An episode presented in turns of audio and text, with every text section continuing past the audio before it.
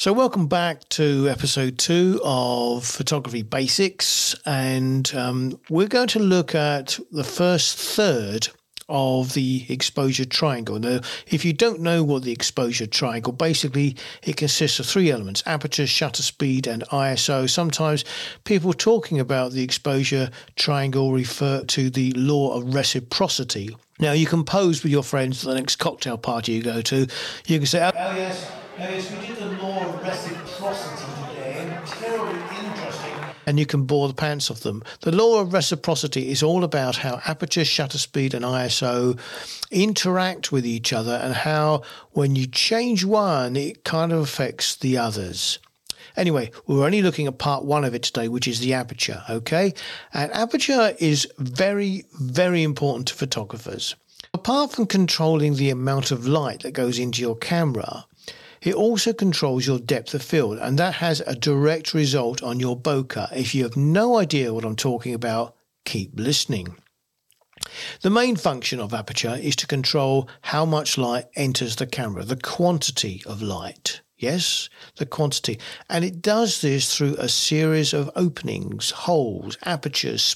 So a small hole obviously doesn't let in a great deal of light. You can quite understand that if it's a very bright day, you might want to reduce that hole to a small one to reduce the amount of light. If it's a dull day or maybe the end of the day at home indoors, light's gone down, not much light to shoot with at all, then you may want to open up your aperture to let in more light. So that kind of all makes sense, doesn't it? Not a lot of light, then you open your aperture wide up, loads of light, close it right down.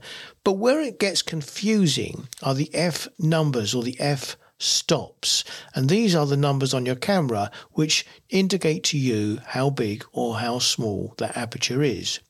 And it's counterintuitive because the bigger the F number, the smaller the opening, or the smaller the F number, the bigger the opening. And people ask, why are they such strange numbers? Because they are. So you've got F16, F11, F8, F5.6, F4, F2.8, and so on. What do these numbers mean? Well, that's not for this podcast because it goes a little bit deep. It's all about ratios between focal lengths and diameters of apertures and so on and so forth. Don't need to know that. All you need to know is that every time you click between one stop and another, you are doing one or two things. You're either doubling the light coming in or halving the light coming in. And that is all you need to know. So if you if you're on f2.8 and you closed it down one stop to f4, you've halved the light. If you close it down another stop to 5.6, you've halved the light again. If you went the other way and you were shooting at f5.6 and you opened up to the next stop, which is f4, you've doubled the light. Double the light again, you go to 2.8. Double the light again, you go to f2, and so on. One way doubles, the other halves. Stops were invented as a really easy way for photographers to control exactly how much light went into the lens, into the camera. Okay. So, we now know what they do, why they do it. Why are people so keen on shooting in aperture priority mode? So, if you do a survey around the world, I guarantee you, wherever you take the survey, the vast majority of people, or the vast majority of photographers who don't shoot in auto because they're not real photographers. Yeah, only, only, only people who don't shoot in auto are real photographers. Don't tell anyone only the people who don't shoot in auto, yeah, of, of those, the vast majority, I mean, it is a ridiculously high percentage, probably in the 80s and 90 percentage range, shoot in aperture priority. So they turn a dial on the top of their camera, which usually is an A. On a Canon, it's an AV, which stands for aperture value. Uh, they're the old ones out. Everybody else tends to use just A. And shooting in aperture priority means you choose the aperture and the camera chooses the shutter speed or the ISO. But you're in control of the aperture. You're giving priority to the aperture. Why is that important? It's important because of the side effect I mentioned right at the beginning of this podcast. The biggest side effect of changing the aperture is how it affects your depth of field, the amount of the picture that's actually sharp or appears sharp to you. And the wider that depth of field, the more of the pictures in focus. The narrower the depth of field, the smaller the amount that's in focus. So you can imagine if you were taking a portrait of your kids or a loved one and you wanted to get a nice soft background behind them, you want a narrow depth of field. So the only part that's actually in focus is the person you're photographing.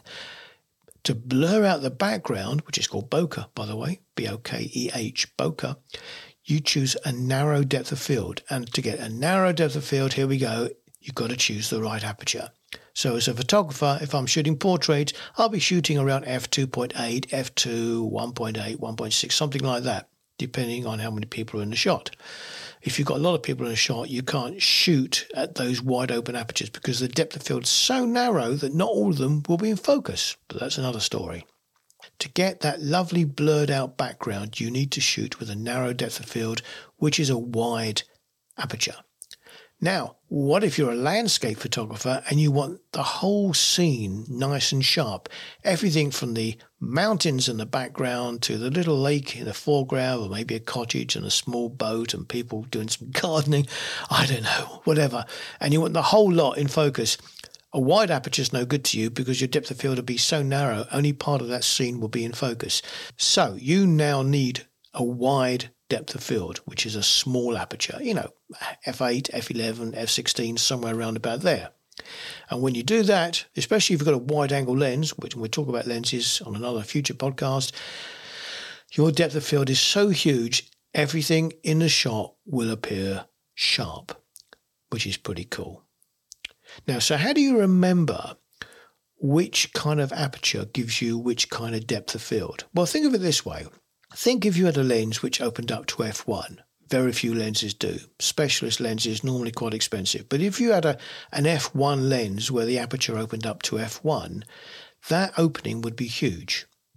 Okay, but it is just one. So how many f's? One. Now try shooting with f16, which is a tiny aperture, but your depth of field is huge. How many f's in f16? 16. So think one f1 or that end of your aperture range, that you know, a small number will only give you a small number of f's. But if you shoot f16, there's a big number of f's, which means big number of f's. That's a wide area in focus. One f, not much in focus. 16 f's, lots in focus, and obviously somewhere in between, f4, f5.6, you've got a number of Fs which come somewhere between 1 and, and 16. So you get a medium amount in focus. Does that all make sense? If it doesn't, uh, you need to kind of workshop. but that's another story. Moving on. So, as a rule, and this is a sweeping generalization, portrait photographers tend to want a narrow depth of field to blur out the background. Landscape photographers usually want a wide depth of field to get everything in shot. There are no hard and fast rules in photography because every rule can be broken for the sake of art and creative opportunities. But as a sweeping generalization, those rules hold. Now then, what about this bokeh thing, this background blur? Bokeh is a Japanese word meaning blur or haze. B O K E H. Some people pronounce it bouquet, but that sounds more like flowers to me, and I'm not a flowers kind of guy. So for me, it's bokeh, and it's defined as the aesthetic. The let's get this right: the aesthetic quality of the blur produced in the out of focus parts of an image produced by a lens. So it's the background blur, and also the blur could be in the foreground. If you're photographing someone through some trees or some flowers, the flowers in the foreground be blurred, the trees in the background be blurred, but the subject you're photographing will be nice and, nice and sharp. This is the third most popular question I am asked. Okay, so the, the most popular question I get asked is what, what camera should I buy? The second one is what lens should I get next? And the third one is how do I get my background all nicely blurred out? I'm going to tell you. There are five things you need to know. Here we go. To get a really good background bokeh, you need a wide aperture. And when I say wide, preferably f2 or wider. So f2, 1.8, 1.6, 1.4. Most of you listening to this may not have lenses that open up that wide. You're going to have to go out and buy one. And usually, if you go for something like a 50 millimeter prime lens, which means it doesn't zoom, they're relatively inexpensive and they are great at producing bokeh. If I had to pick one for a full frame camera, it would be an 85 mm, 85 millimeter f1.8, which you can get again good low price, you know, three, maybe under just under four hundred pounds, something like that. and it would take just stunning, stunning portrait shots and give you lovely background bokeh. The 85mm is a short telephoto. It's a longer focal length than normal. Long focal lengths also give you good background bokeh. So if you combine a, a wide aperture and a long focal length, you get a double whammy. And the background bokeh is even better. One other thing you can do is to increase the distance between the subject you're photographing and the background. So if you stand someone in front of a bush, that bush is not going to be blurred. But if that bush is like 100, 200, 300 yards away behind them, it's going to be super soft. So the further the background is beyond the person you're photographing, the better. Number four is how close you are. The closer you get to your subject, the narrower your depth of field. And the narrower your depth of field, the better the background bokeh. So if you try and take a picture full length, head to feet, you're not going to get much bokeh at all. Even with a really expensive five, six, seven, ten grand lens, you're not going to do it.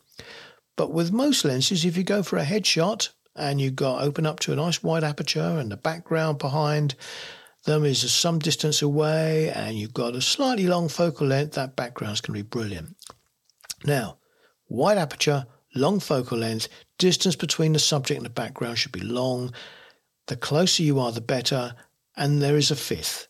But this is an expensive option for some people because the way to get better bokeh is to have a bigger sensor. So if you're shooting on a crop frame camera with a 1.5 crop or a 2 times crop, uh, you're not going to get as good a bokeh as someone shooting on a full frame camera. And if you don't know what a full frame camera is, I'm sure we're going to cover that at some future session. Or drop me an email or attend one of, one of our workshops. There we go. Five things you need for great bokeh wide aperture, long focal length, distance between subject and background, and the closer the better. And finally, get a bigger sensor. Okay, so there we go.